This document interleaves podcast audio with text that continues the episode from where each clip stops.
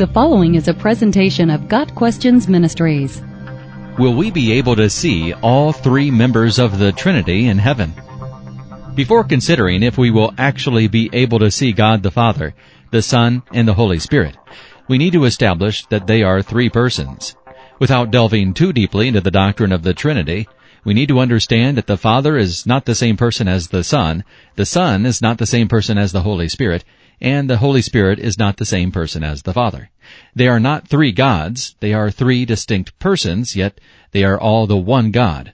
Each has a will, can speak, can love, etc., and these are demonstrations of personhood.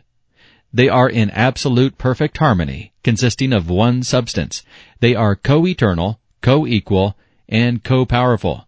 If any one of the three were removed, there would be no God.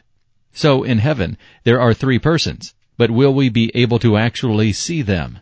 Revelation chapter 4 verses 3 through 6 gives us a description of heaven and the throne that is occupied by God and by the Lamb. The one sitting there had the appearance of jasper and carnelian. A rainbow resembling an emerald encircled the throne.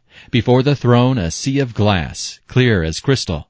Since God dwells in unapproachable light, and is one whom no one has seen or can see, 1 Timothy 6 verse 16, God is described in terms of the reflected brilliance of precious stones. 1 Corinthians 2 verse 9 says, No eye has seen, no ear has heard, no mind has conceived what God has prepared for those who love Him. Because of God's holiness, it may be that we will never be able to look upon His face, but again, this is speculation. Revelation 5 verse 6 tells us that in heaven the Lamb stands in the center of the throne and there are descriptions of Him clothed in brilliant white. Since the Lamb represents Christ Jesus, and we know that human eyes have beheld him after his resurrection and glorification, it seems reasonable to conclude that in heaven we will be able to look upon our Lord and Savior. The Holy Spirit, by the very nature of his being, is able to move at will and take various forms. When Jesus was baptized, the Holy Spirit descended on him in the form of a dove, Matthew 3 verses 13 through 17.